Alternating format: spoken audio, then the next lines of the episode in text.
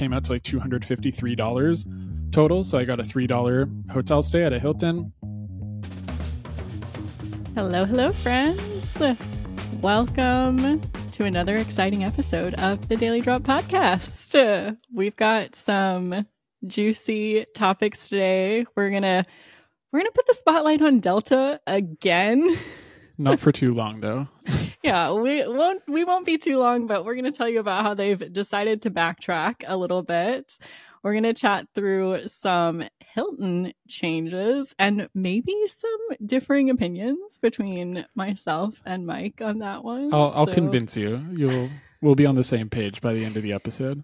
You know, I feel like that's a really fair guess of what's going to happen, but we'll see. And then we've got a fun listener question dealing with 350,000 Capital One points. Ooh. So we should have a fun time with that one.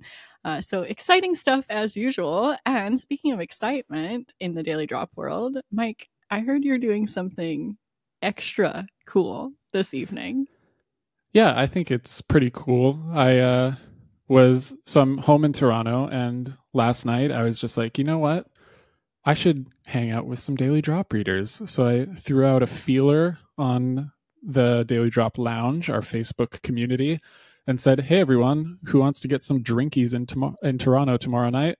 And a lot of people responded, and now we have uh, now it's a whole thing. And so tonight, uh, my friend and I will be meeting up with like thirteen or fifteen Daily Drop readers at a bar here in Toronto. We locked down a little uh, venue, like a private room to to have some people, have some drinks, talk about travel, talk about life, you know, and it's going to be fun. I'm excited. I'm jealous. I we'll do the next one in in your neck of the woods. I think that is a good idea. We're coming into winter. Everyone wants to hang out in Florida, right? I mean, sure. I've been looking forward to winter. Like, I, so much of my travel this year has been yeah crazy hot weather. Like even earlier in the year, I was in like the Middle East. I was in like Iraq and Tanzania in the, the early winter, and then I was like in the Middle East, and then this summer I was in Asia, which was just like scorching hot, and then back in Africa and India and South America. So I've just yeah. been like in the heat all year. I'm ready for some good old fashioned Canadian winter. Yeah, yeah. All right. Well, but I'll still come down for a meetup. I mean, it gets cold here for like a couple weeks. So, what is cold to you though? Uh, it's it's moderate. It's like fall weather for everyone else. okay, yeah, that's fair. Well, moving on. Let's talk Delta. A yeah. fast spotlight so, on a never-ending news story. I know, right? It's. I mean, they're getting some publicity out of the whole thing. That's for sure. But true. If if you're not familiar which I think most of you are, Delta came out at this point like a month ago now almost um, with some new changes to the Sky Miles program. And people were, well, you know, they were not happy. Uh, they got major backlash from this, more so probably than any loyalty program update in history, I think. Like people really loyal Delta flyers swore off Delta because of these changes. And the CEO was having a some kind of like press conference or something a few mm-hmm. weeks ago, and Ed Bastian, he's the CEO of Delta, and he hinted that he understood that things were bad and people were unhappy and that eventually they'd be walking back some of the changes. Sure enough, they did. They actually, I mean, that's a that's something, you know. Yeah. They did what they said and they walked back some of the changes. And so we're going to tell you about a couple of those changes that ones that will apply to the most people, which I think is the um, qualifying requirements for elite status, for Sky Miles medallion status, and the lounge policy. Um, there are some other changes as well that you can read about online, but these are the ones that most people were upset about, and I think that'll apply to the vast majority of people. So, if you weren't aware, basically, when Delta came out with this announcement a month ago, they significantly increased um, the requirements to achieve elite status with Delta, sometimes by like a hundred percent um, increase from what it was, what it is right now still.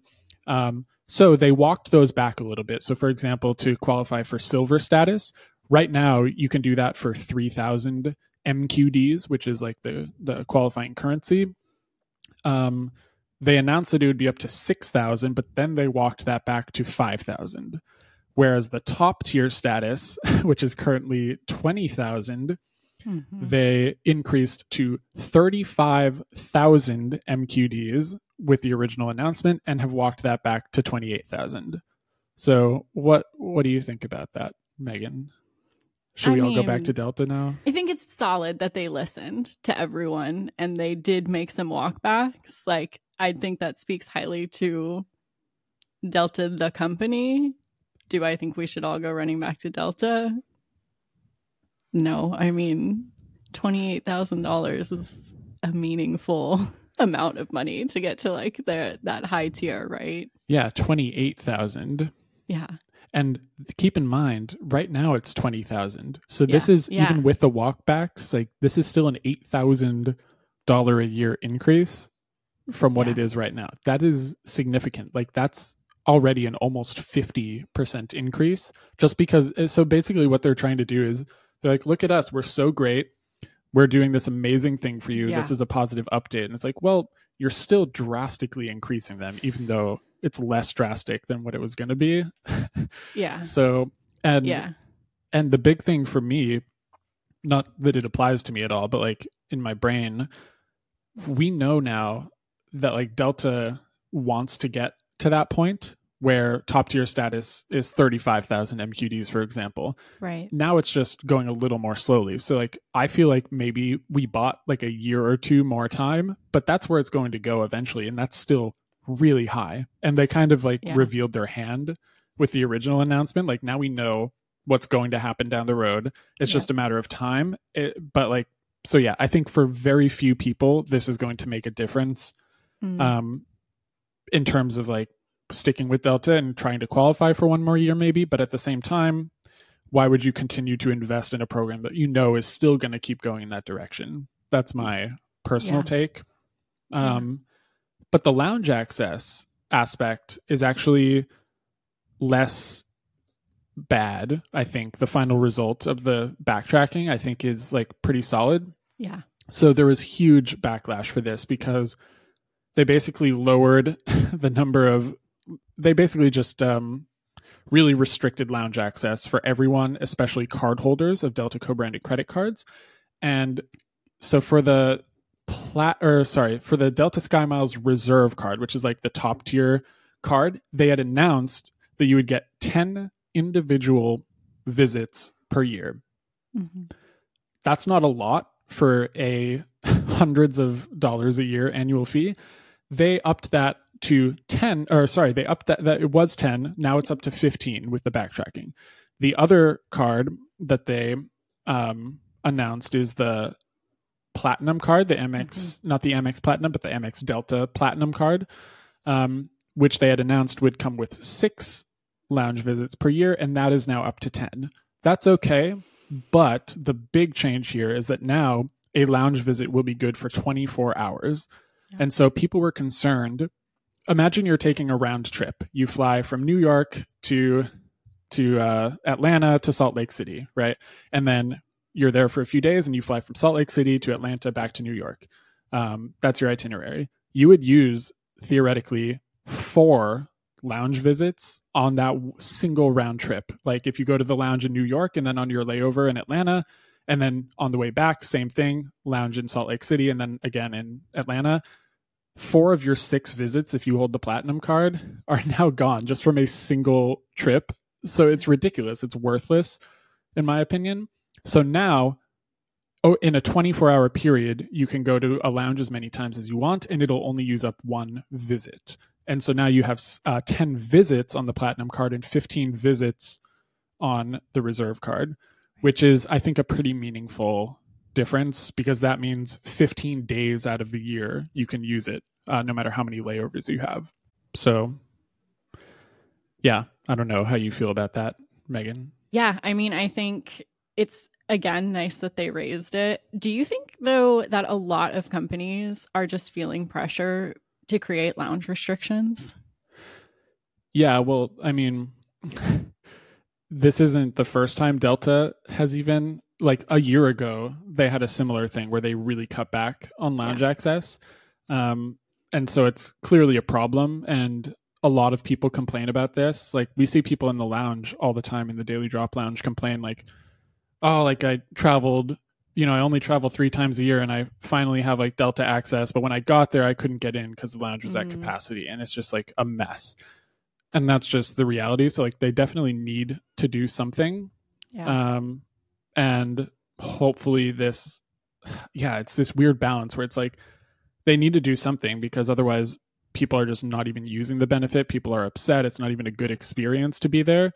So, yeah. you need to like cut back while also still giving people who pay a lot of money for credit cards, who pay a lot of money on Delta, the option of having that benefit. It's like a weird balance. They kind of dug themselves into a hole with this one, and now it feels mm-hmm. like it's a complicated issue of how to get out of that hole. So I think Delta is probably the worst mm-hmm. with this, but I, just lounges everywhere in the US these days are kind of overwhelming. Yeah, yeah. I mean, I think overall, like if you're just a general travel hacker, not super loyal to Delta, not traveling Delta for business, would I say run and get a Delta card? Probably not, even with these changes. Um, yeah. If you are just an intense Delta loyalist, and I think specifically do a lot of like Delta travel for business or work mm-hmm. or something like that, it could pay out. Uh, I'm not overly excited. I still love Delta, but I still don't love Delta Sky Miles. So yeah, I won't be going to towards loyalty this year. Yeah, I mean, I think business travelers is who all of these changes yeah. are geared towards because it doesn't matter how much a flight costs. They're going to be like the company's paying yeah. for it, you know. So it's like doesn't. It's just people who are spending probably even more than thirty five thousand a year. Like when you're traveling for business once a week, you're you could be racking up easily like over 50 grand a year in in flying and you know, it's not they're not looking for leisure travelers or casual travelers or even travel hackers. It's just like the high spend business clientele that these changes are going to work really well for in the end. So unfortunately, most people listening to this and most people traveling, it's just going to be really hard if you want to stick with Delta. Yeah. Yep. I think so. All right. Is that enough Delta spotlight for like the rest of the year? Yeah, let's let's stop. I don't I don't like the taste in my mouth after talking about Delta. Let's move on to Hilton, which is a pretty big shakeup, I think. I was excited when I saw this announcement. Basically, the Hilton co-branded credit cards uh, through American Express have gotten a big refresh mm-hmm. in everything from the benefits to the credits to the annual fees to even the card art. Um, and I kind of saw this coming because about a year ago, or a little less than a year ago, American Express and Hilton sent out surveys to people who had Hilton cards, not everyone, mm. but like some people, and they said, How would you feel? Like they basically surveyed potential changes to the card. So there's a lot of speculation that changes like this would be coming and we had a rough idea of like the type of changes that would be happening mm-hmm. um, some of them didn't happen like Lyft credits were a big part of the survey and those didn't make it into the cards at all um, mm-hmm. so yeah megan and i allegedly disagree on on um, how we feel about these changes but we're going to just break it down card by card um, specifically the hilton aspire card which is the top tier card and the hilton surpass card have changes. The normal Hilton Honors card did not get any changes except for the card art. So now it looks mm-hmm. hideous and stupid. Um, but other than that, it remains the same. And the business card uh, is the same. Yeah. But the the Aspire card, let's let's talk about all the changes here. So first, we're going to talk about the annual fee. So it was a four hundred fifty dollar card before these changes, which is pretty reasonable, I think, like for a high tier card. But yeah, I think everyone was waiting to see how high this would go up because if you look at the Marriott Bonvoy card from American Express, that went up to like 650 last year. The Platinum card is $700. There's so many just crazy expensive high tier cards, but with this card, it only went up by 100 bucks. So now it's $550, which is don't get me wrong, a lot of money, but it um, makes up for it, I think, And so let's talk about what isn't changing on the card, which is one of the things that I was excited about because a big perk of this card, two big perks of this card are you get Hilton Diamond status from holding the card, which is the highest level of elite status. So that means you get suite upgrades, you get extra points, you get free breakfast, uh, late checkout, all the good stuff. That still comes with the card. Excellent. The other big perk is the free night award. Mm-hmm. So Hilton free night awards are the most valuable free night awards you can get, period, because there's no cap. As long as there's a standard room available, it doesn't matter how many points a room costs, you can use your free night award for it. And you get one of those every year just for holding the card. That is also still intact. So, in my opinion, the two big things are still there. But yep. let's talk about what's going away. and what's going away is kind of a big one. That is the priority pass membership. So, what? How do you feel about that? On, I have stronger feelings about the priority pass membership with the Surpass card because I think if you're holding this premium Hilton card, I feel like you're probably more likely to have other premium cards in your wallet that likely have a priority pass with them. Mm-hmm. So I feel like in regards to changing it with this card, I don't feel strongly towards it either way. I don't think it was a big hit based on the other things they added with the Aspire. I agree completely. Like if there is any one aspect of the card that I would have wanted to get rid of, uh, it would have been the priority pass because it's something that like you said, if you're someone who's paying 450 bucks for a card, you're probably also the kind of person who has like a platinum card or a Chase Sapphire Reserve or something else that has priority pass, a Venture X card, or something like that. Um, having said that, if you did care about the priority pass membership here, if this was like your one unlimited priority pass membership, that's going to be a hit. But yeah. like I think we both agree that for most people that's not the case. And we'll talk about the surpass later, which I think is more meaningful there. Yeah. Other than that, it's actually a lot of good stuff because here is what is being added to the card now. So those are like the what's staying the same and what's going away. Overall, we're doing pretty well so far. But now, previously, you had a $250 Hilton resort credit per year with this card. So that can be used for anything. It can be used for room rates, just like paying for a hotel room, or anything else you charge to your room at the hotel, even parking, breakfast, whatever. Um, that is now up to $400 per year, up from 250 broken down into two $200 credits. So one $200 credit every six months. So you can't use all 400 at once. But again, if you hold this card, like if you are, if you go to Hilton's enough to pay 450 or in this case, $550 for a credit card with Hilton, you're probably going to be able to spend $200 every six months at Hilton resorts.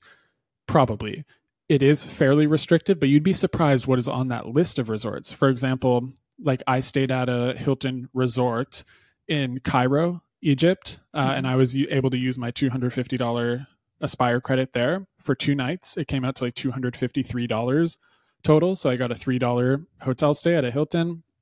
Um, they have resorts. They're not all like the what you think of as a resort, just like the all inclusive right. beach luxury stuff. There are a lot of like lower tier and mid range hotels in weird places all around the world that are technically resorts. So I find it pretty solid as a perk.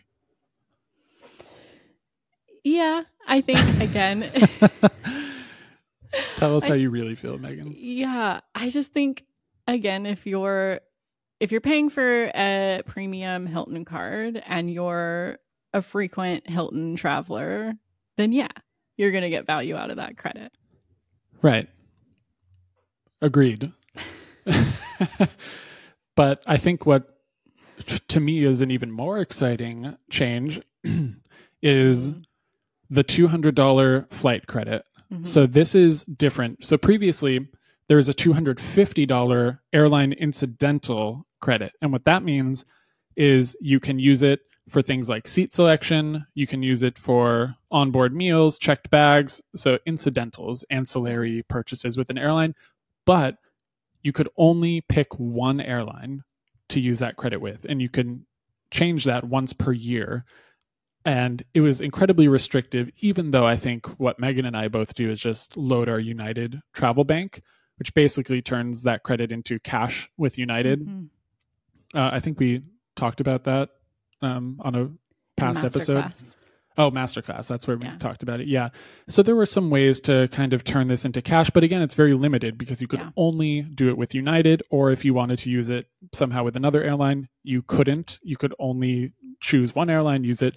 Now it's just a $200, so it's $50 less, but it's just flight credit. And you can use that for any airline in the world when you're booking straight with the airline. And so whether you're, you know, buying an expensive Delta flight to Europe and you just want to shave uh, sorry bad example but uh, any other airline flight to europe and want to shave $50 off or if you buy a cheap spirit airlines flight like a round trip for Yeah. 40 bucks or a ryanair flight in europe or an air asia flight in malaysia or anywhere else in the world airfare this is just $50 per quarter for a total of $200 per year so once every three months $50 and it is annoying that you can't just use it all at once but like again people who are in this game people who are listening to this people who are holding a credit card like this spend $50 every three months on airfare. Uh, and that can even be used i think for taxes and fees. So for me in Mm. canada um, like in the us you only get charged for a domestic flight like $5.60 and taxes and fees. You could just like chip away at that credit uh, even on award flights and just save five bucks here and there add it up to 50 bucks. Yeah. at the end of the day it's the same amount as long as you spend $50 per quarter. And that doesn't even mean you have to fly once every three months. Like all you have to do is spend that on the card every three months. So if you have a trip let's say next june you could book one of your flights now and then you, you could book your return flight in january when the next credit when the next Mhm. quarter triggers. So like you can still use these for a single trip that's in the future by spacing out when you're just paying for the flights because it's not about when you're flying it's about when you make the purchase. So i think it's i like it way better because i can just use it for anything. Um, like i spend way more than $50 per quarter on airfare and taxes and fees. So i'm a huge fan of this one. Yeah. I mean, it's fine. Again, it's fine if Hilton's taking notes from this podcast. I think it would be even better if it was higher. well yeah obviously it would be better if it's higher but we're I just think even so it was 250 before and even though it was restricted, I do feel like having the higher amount at once feels meaningful. But even then, you could only use it for one airline, and it's Yeah. not like you could even use it all at once. You still had to, even if you wanted to use it for like travel bank credit, like we do, you Yeah, still yeah. had to break it up into smaller purchases. You know what I mean? Yeah. So it's like very restricted. Whereas now, as long as you're just like charging it to the card, you don't have to activate anything. You don't have to choose an airline. You don't have to like go into your statement and erase it. It's just spend money, purchase, deduct $50 automatically. Like it's zero effort.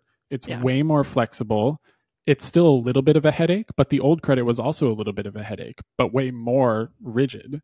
And so Sure. I think if anything, we could agree that it's like a lateral move. Like both of them have some benefits, both of them have some headaches, yeah. right? Can yeah, we that that's fair enough. I can agree with that. It doesn't make me so excited to be a holder of this card though. Okay, that's fair. Yeah, that's fair. I I can get on board with that assessment.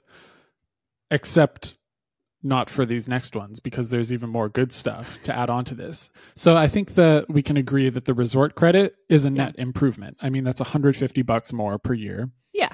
Yeah. I Um, agree. The airline credit lateral move, Sure. the annual fee has gone up by $100, but we already agree agreed also that the resort credit is up by $150. So we're already in the net positive uh, credit to annual fee wise. We're actually like way in the net positive, but we're I'm being generous to you here by not valuing that airline credit by too much. So keep that in mind.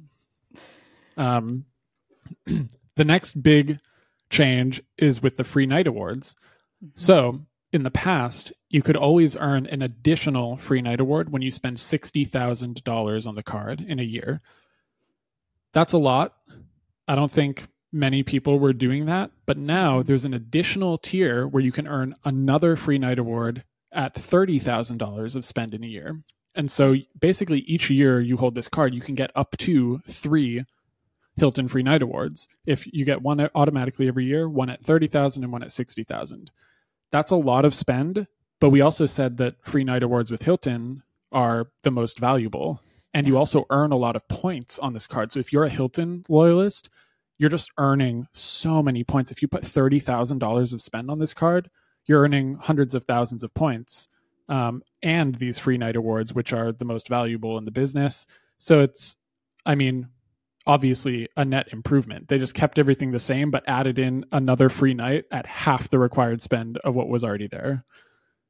Um, yeah, yeah, I, I I can feel excited about this one. I I I do like when there are some perks like this to when you have a, a big expense or you just know you're going to have a higher spend year and you don't you aren't necessarily trying to rack up sign up bonuses at the moment i do mm-hmm. like when cards have perks like this to to balance out what you're earning in your travel hacking journey yeah it's great because i i often get into this point where like i'm not working on like you said any kind of sign up bonus not working on i'm basically like where should i put my everyday spend um and having a card like this where there are these like milestone benefits just from spending pure dollars, you'll unlock something, especially when it's as valuable as a Hilton Free Night Award.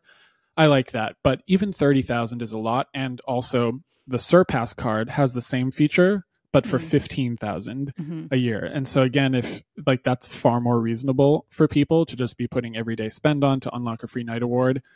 Um, so it kind of, you have to see what your spend is like. If you're a, just a really high spender, then obviously the Aspire card is great if you're a normal person and you also love Hilton and want to get a free night award, then the surpass for spending like that. But just in terms of the the changes to the card, big net improvement. It's just like another free night award opportunity. Awesome. Then there is another credit, which is for Clear. Yep. And Clear is what is Clear? It's like a step before TSA pre-check, right? So it's like it helps you cut lines even more in airports. Exactly. Yeah, it's like it's not even just at airports; it's at like yeah. sporting venues True. now, like stadiums and stuff.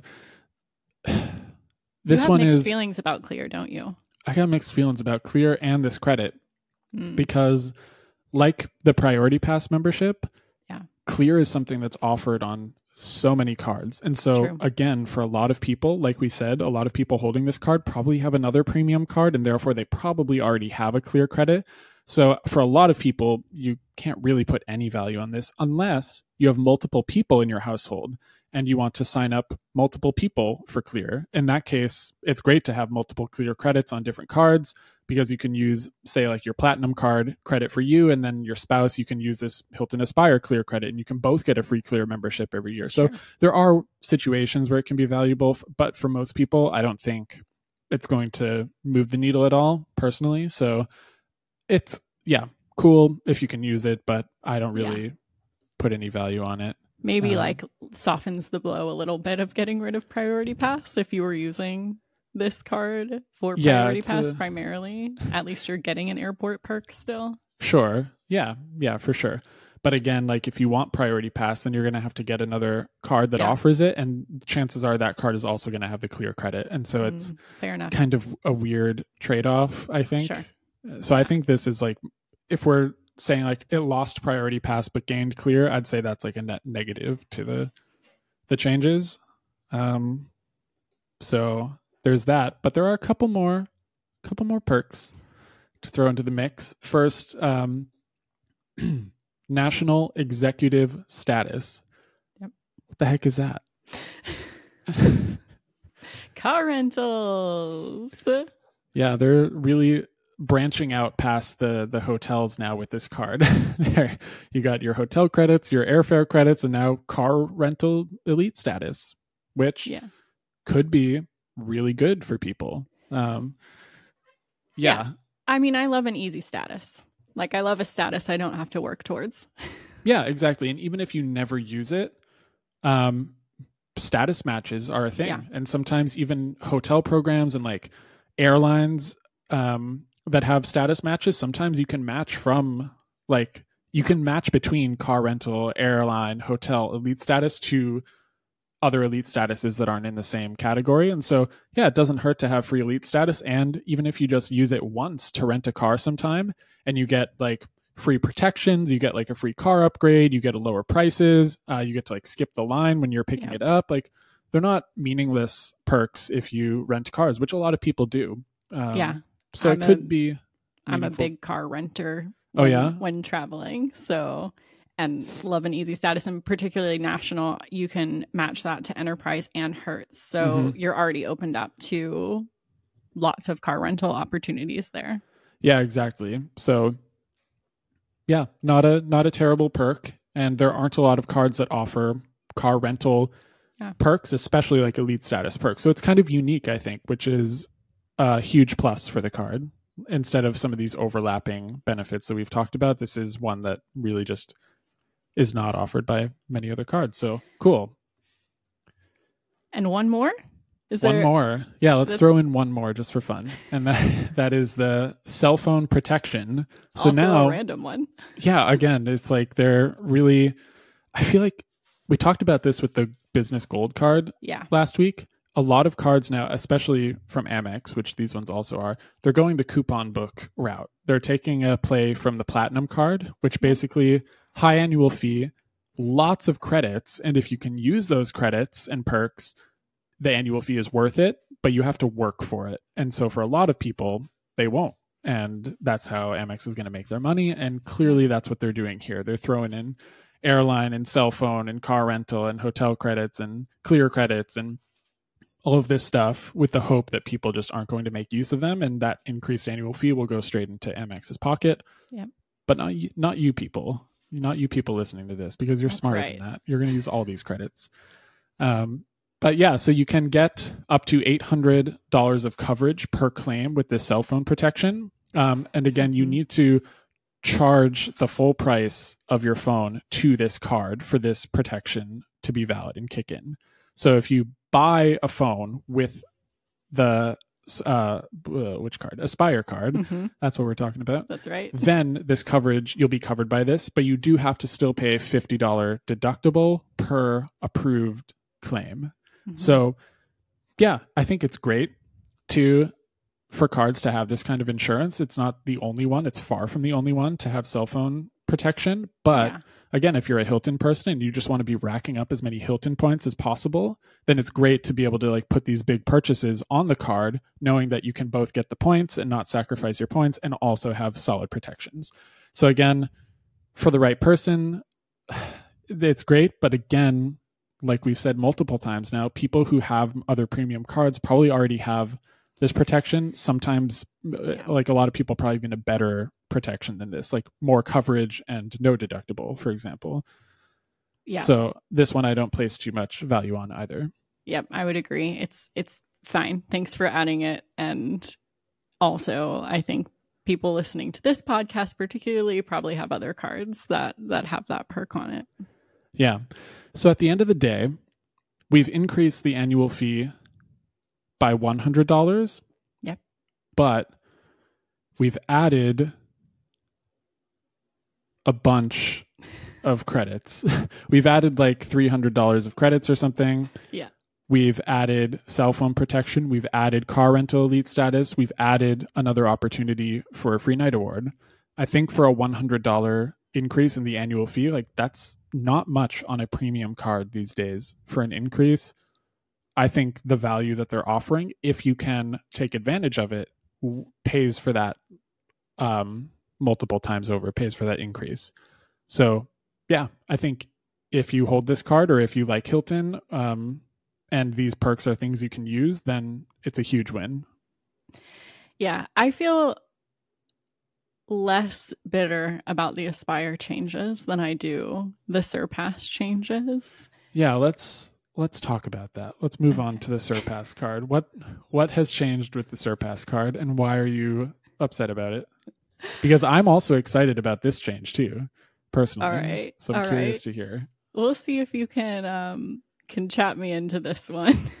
I don't know, maybe you'll you'll convince me on this one. Maybe. I feel a little less excited about the Aspire now after talking about it out Oh. loud. Like I'm still excited about it, but talking about some of those credits, like the clear credits and stuff, it's like, uh, yeah, I guess they're not. It's not really that great. So maybe I'll feel the same after the surpass. Let's see. So we'll start with annual fee because that's where we started with the Aspire, right? So the Surpass was a $95 annual fee card and it's had a $55 increase now. So it's now a $150. That's not so bad. Annual fee. Sure. It doesn't sting t- It doesn't sting too much. Can you all feel my bitterness coming through the speakers in this? It doesn't sting too much, but I do think the cards that are that $95 annual fee and under are just once they go over that $95 annual fee i feel like they go into a different ball game for people even at a $55 increase which feels minimal I, yeah it feels but, a little bitter but what has changed on the card yeah yeah we'll ch- we'll chat through that.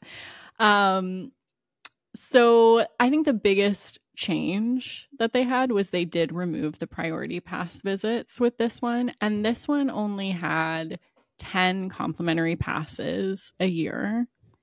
Which is and a I, lot. It is for a $95 annual fee. That's one of the lowest is it the lowest annual fee card that you could get priority pass with? With complimentary visits yeah. yes right so you can have a priority pass membership where you have to pay per visit Right. Um, but this is one where you got a membership and 10 visits a year on a $95 card, which is definitely the best like deal in terms of lounge access on credit cards, I think. Right. So, for anybody who relied on this card as a cheap way, like maybe somebody who travels two or three times per year, you don't need a super premium card, but you like to just have lounge visits for the handful of times you traveled in a year, and this was your way to get that mm-hmm. it's definitely going to sting a hundred percent. Like that is, I think, out of all of these changes, that one is the biggest loss. Yeah. Yeah. But again, I got to keep going back to it. Like most of us have unlimited priority pass visits on another card. Like priority pass visits, I think it's I like it in as a concept, especially yeah. on the Surpass card, and I think like I like that a lot of people have that option um, and that definitely like i feel their pain but for yeah. me i feel no pain at all i feel great actually because i didn't use those at all because yeah. i have like five other cards that have unlimited priority pass visits so i was like awesome yeah throw those things in the trash i don't need them don't want them don't use them give me other credits and perks and i'm happy so uh, you know that's just for me but i yeah. think that's a lot of other people too i think that it's a very small subset of people who are who relied on those 10 visits as their yeah. sole access to priority pass. Yeah. So, yeah. especially considering there is a new credit that has been added to this card, the Surpass card, and that is a $200 hotel credit to any Hilton hotels, not just resorts like the Aspire card. This is for any Hilton. Like the airfare, airfare credit on the last card, this is broken up into $50 per quarter but again, if you're a Hilton person, like that's 200 bucks cash in the bank. Um, and like I said with the airfare, you can use this over multiple quarters for a single trip that is out in the future. Yep. So you can almost like use it as though it was together. Um, but yeah, the way I feel is like if you hold a co-branded credit card for a hotel, you're probably spending $200 a year at that hotel chain. Otherwise, like, why do you even have the card.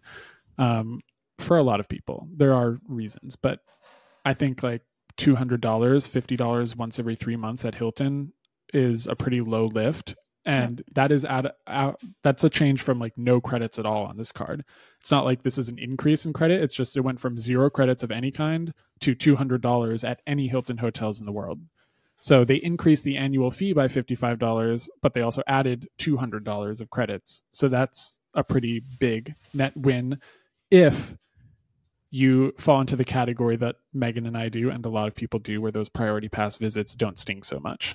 And again, if if that's you, if you use those, then this is going to be a loss, and you should probably not have the card. If that was the main reason for having the card, then you should probably ditch it, but don't feel too upset because there's an alternative, an easy one actually.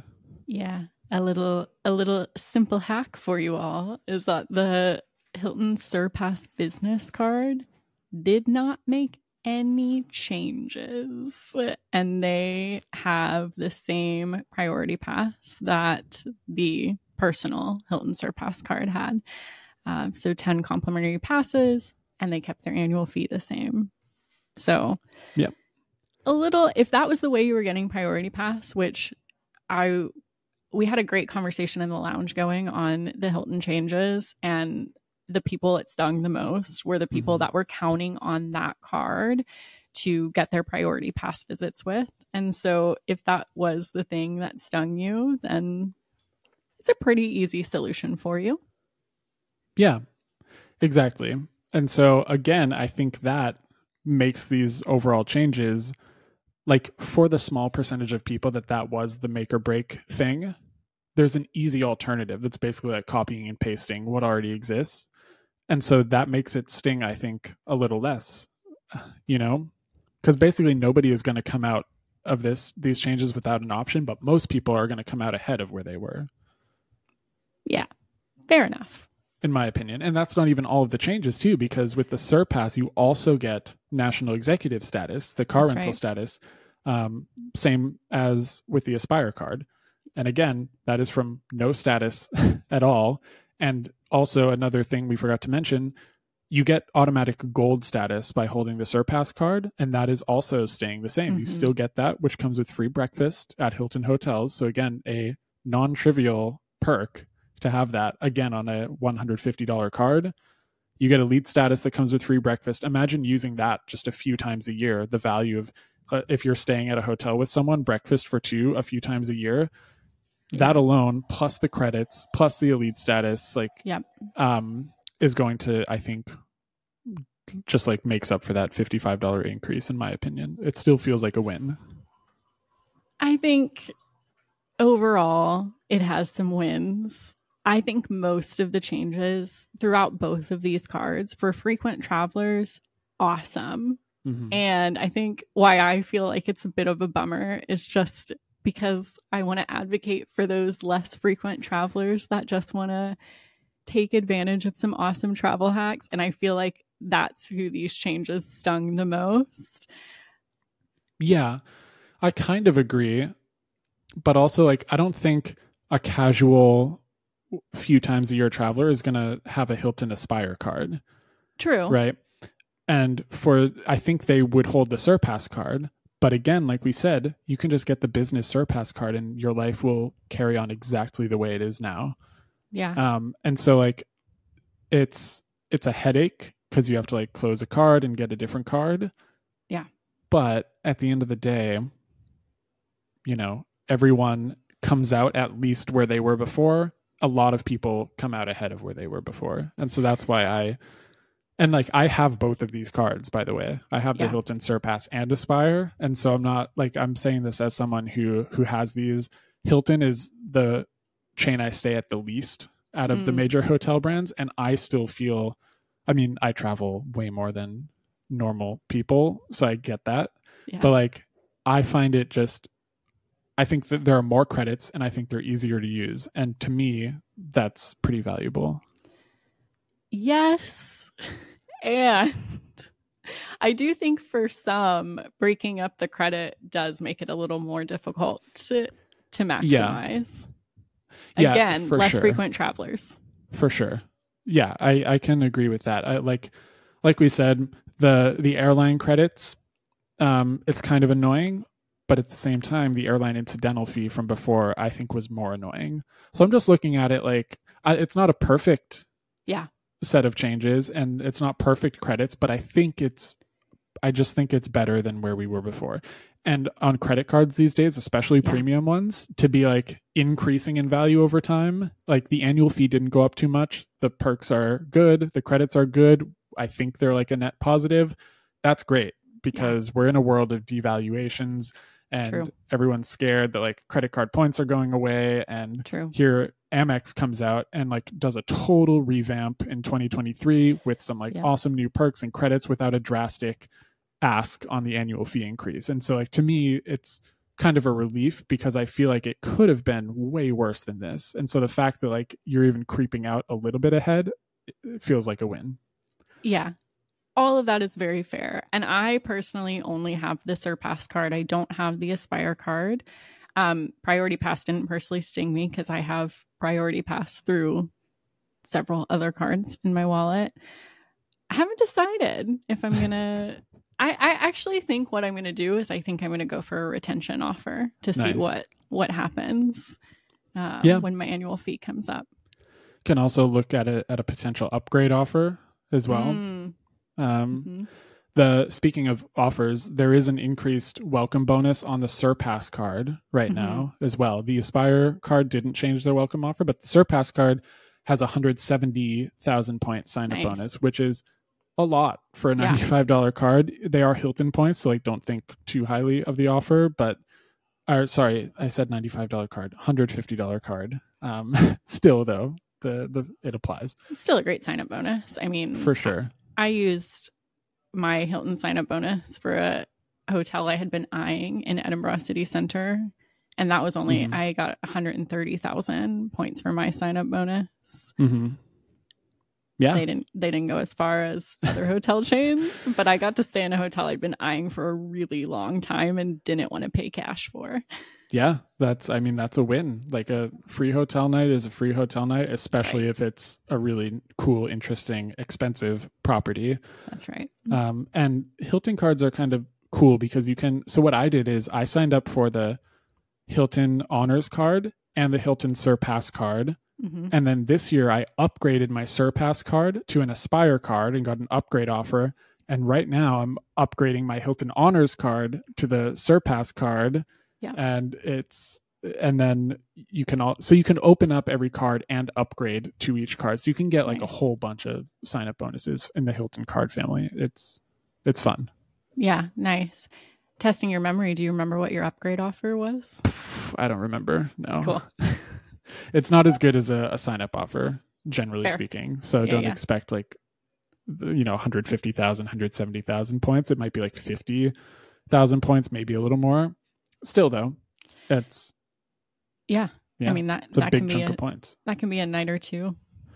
Well, I don't know. Like I've stayed in Central America at Hilton Yeah. hotels for 10,000 points a night. If you Nice. stay five nights, 40,000 points for five nights. Like there are ways to, to get value out of your Hilton points for sure. Although most hotels are not like that. Yeah.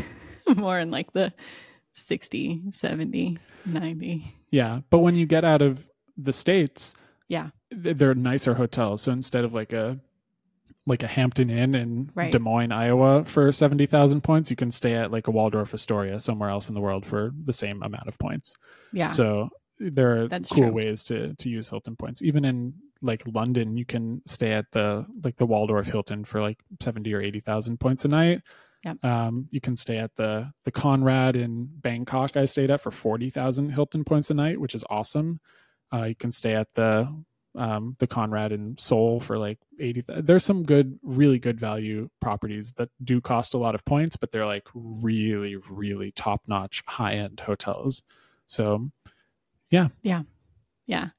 I don't know if you changed my mind fully. it doesn't feel like I did. Feels a little sweeter, but I haven't decided personally what I'm going to do. That's yet. fair. That's the thing. And like we're talking about these, trying to analyze them just as overall like objective changes, but then Yeah. also like a lot of them, like the reason I'm so excited about these changes, and I'm not like ecstatic about them, I'm just like happy about them, Yeah. is because of the way I personally travel and how they affect me. But as we said, everybody is different. People liked and relied on different aspects of these cards. And so you just have to sort of crunch the numbers and see for yourself. Yeah. I did like one of our lounge members, Alex, said, I feel like it became more of an actual co branded card, which I Hmm. thought was an interesting outlook just because of the benefits and the credits that you get with it, Yeah. which I do think is an interesting outlook.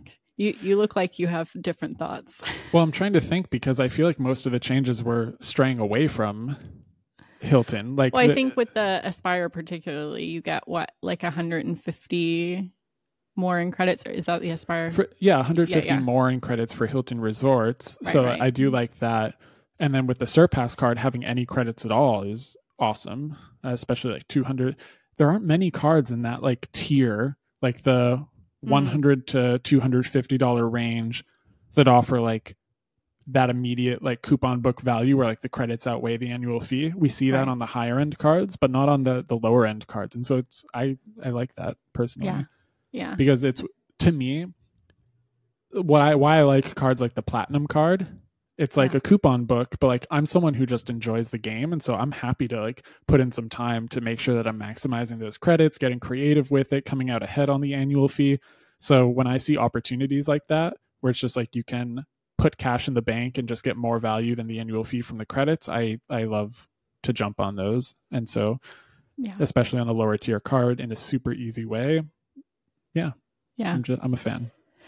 Well, listeners and friends, tell us what your thoughts are on it. We'd love to hear. Do you love yeah. I feel like we should put a poll in the lounge or something. Yeah. And just like get a I feel like we should like tell people to listen to this episode and then put a poll in the lounge and see how Yeah. people feel after like a sort of deep analysis of all these changes because I would be curious to see where most people lie.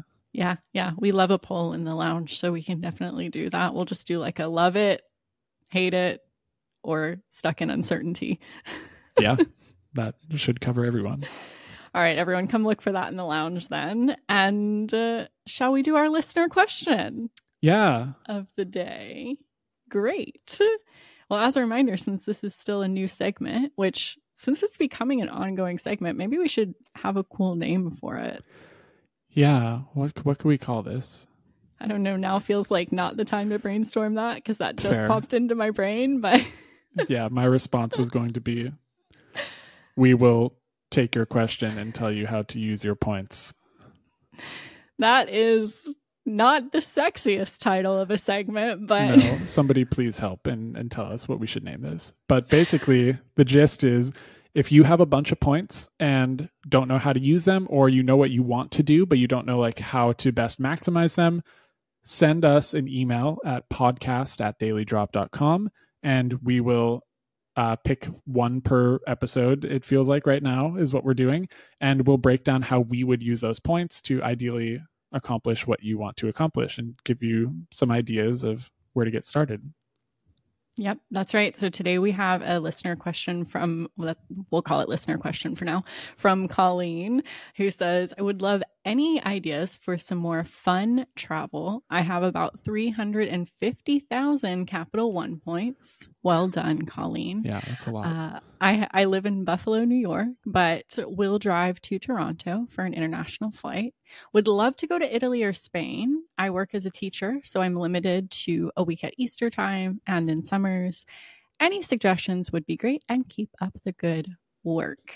Awesome question, Colleen. And you just so happen to be chatting with uh, someone whose home airport is Toronto. Yeah.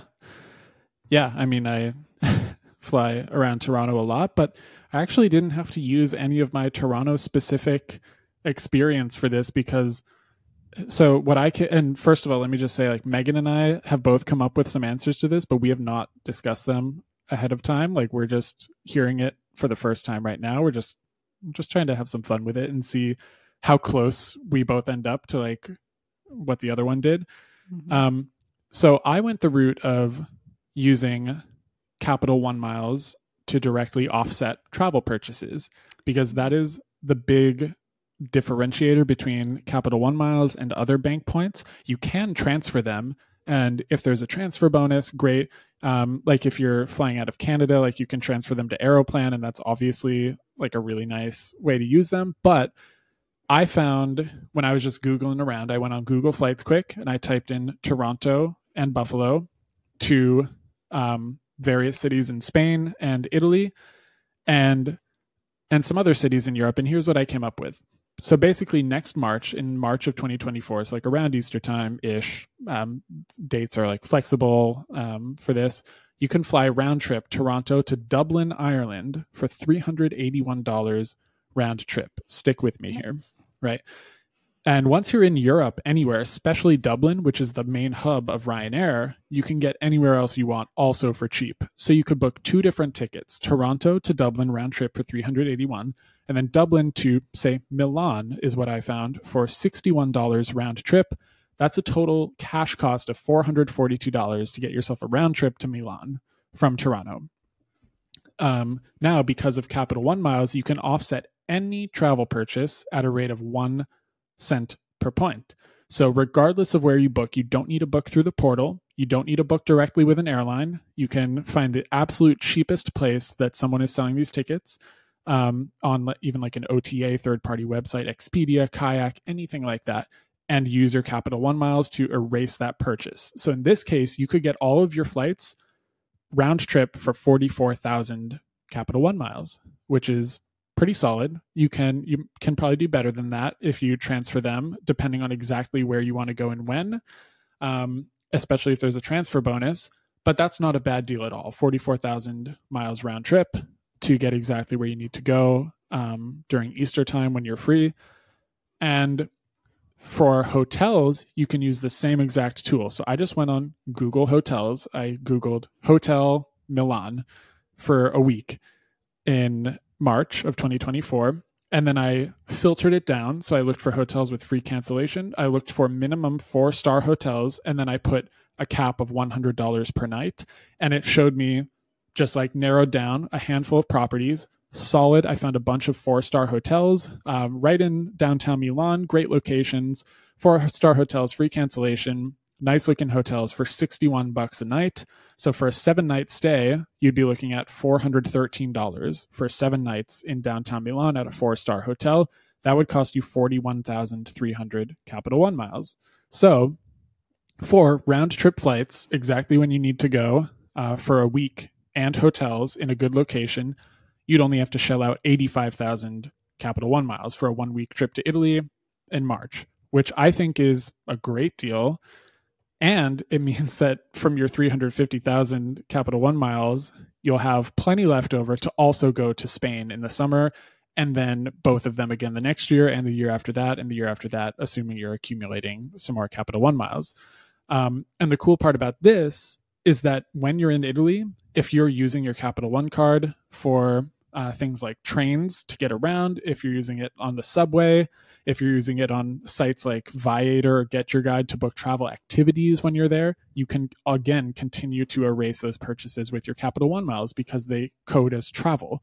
So anything that's travel related, you can use miles to erase it. So you can even uh, use more of your miles to offset the overall cost to this trip. So yeah, that's I think I, I just wanted to showcase that because that is the unique thing to Capital One miles and how you can use them. Um, but Megan, I'm curious to hear what you came up with. Yeah. First of all, I love that you went that route because I do think it is such an interesting and unique way to use Capital One miles. And I went in a totally different direction. So awesome. thus shows us the example that there are so many ways to use your points. So I went the transfer point direction and I also researched summer months because I was curious that's a that's high season for for Italy and most of Europe travel. Oh, yeah. Right. So I was curious what you could land. And I just kind of searched all throughout the summer, ranging from early June into late August. I know everyone's summer break is a little bit different. And the best routes that I found were Toronto to Rome through Flying Blue or Aeroplan. Mm.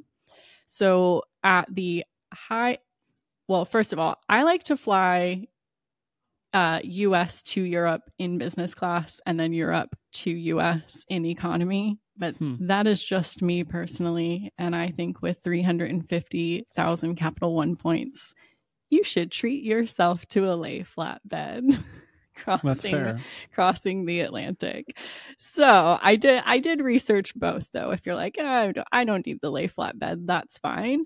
Um, but business class Toronto to Rome on the highest end through Flying Blue was ninety eight thousand points. Again, we're in peak travel season, so I did expect those to be high, but I did find some in throughout August for fifty five thousand points flying business class um, through Flying Blue, which not bad for a business class seat to cross the Atlantic.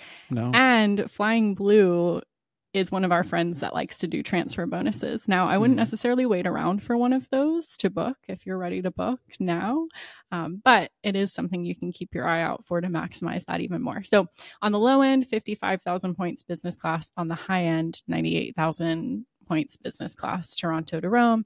And then to get yourself home, if you wanted to fly in economy class, flying blue, um, we were looking at like 20,000 to 22,000 um, points, just depending on month and all that. So you're looking anywhere, if you want to put that business class seat in, you're looking anywhere from 75,000 points to 120,000 points for a round trip flight over to Rome in high season, which I think that's I think you're doing pretty good if you're if you're in that range. And then I actually personally love using my Capital One miles for hotel stays exactly how Mike was sharing. I prefer to use them to offset hotel stays than to do any transfer points mm-hmm. um, for Capital One hotel stays. So I won't repeat through uh, what Mike shared with how you could do that, but that's what I would do for stays. One other thing that did pop into my mind, and I can't I can't help myself but t- tap back on some of our sweet spots that we talk about, but would you agree that if if she's looking to go over to Spain and living in Buffalo, New York, you might want to look into that sweet spot flying um, Iberia for mm. thir- is it 34,000 points business class Yeah, 35,000 35,000 business from New York City right to Madrid. So it's a little complex because one, you have to get yourself to JFK, which would probably be what, like a hundred dollar to two hundred dollar flight, maybe Buffalo to yeah. JFK. And then it's also a little complex because you can't directly transfer Capital One over to Iberia. You would have to transfer to British Airways and then to Iberia. Yeah, which is an extra minute yeah. worth of time to do so, but it is an extra step.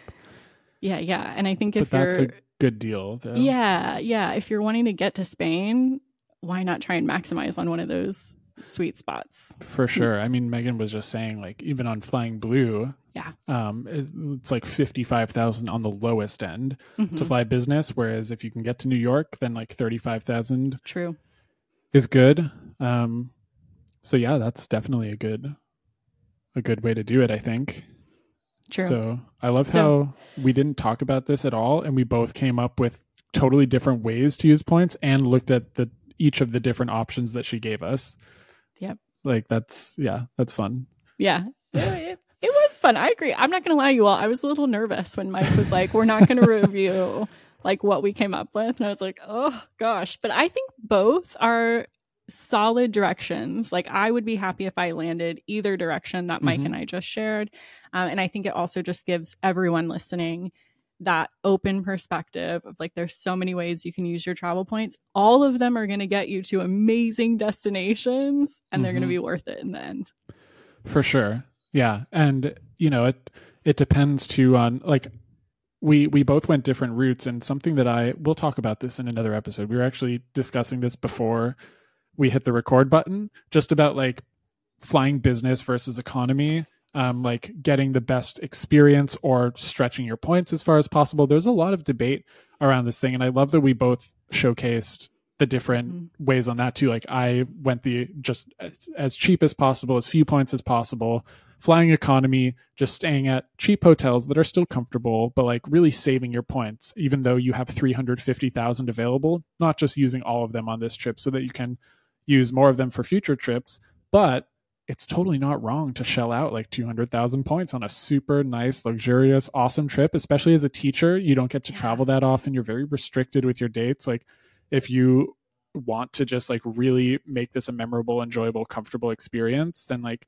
yeah, absolutely. Shell out as many points as you want. And so, like Megan said, there's so many ways you can just book these in the first place, but also just so many styles of of travel from just yeah. like keeping it cheap or you know balling out, and both are correct. So yeah. let us know if that was helpful to you and if like you know which style you like best what you think you might end up using your points on and as we said if anybody else has a bunch of points uh, even if you don't know where you want to go and you're just like i have x points and i live here tell me what to do we'll come up with some some cool creative ideas for you and discuss it on a future episode that's right and i think that brings us to the end of another daily drop podcast episode. That's the pod friends. That's the pod. It was a good one. That was fun.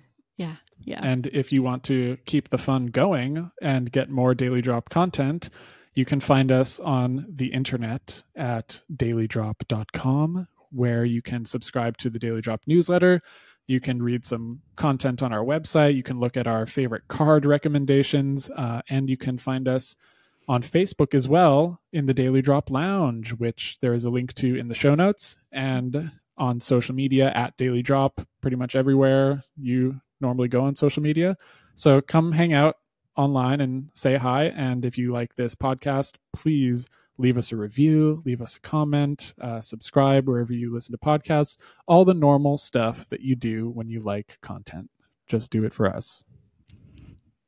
That's right, friends. And until next time, happy, tra- hap- happy travel hacking. well done. See you, everyone.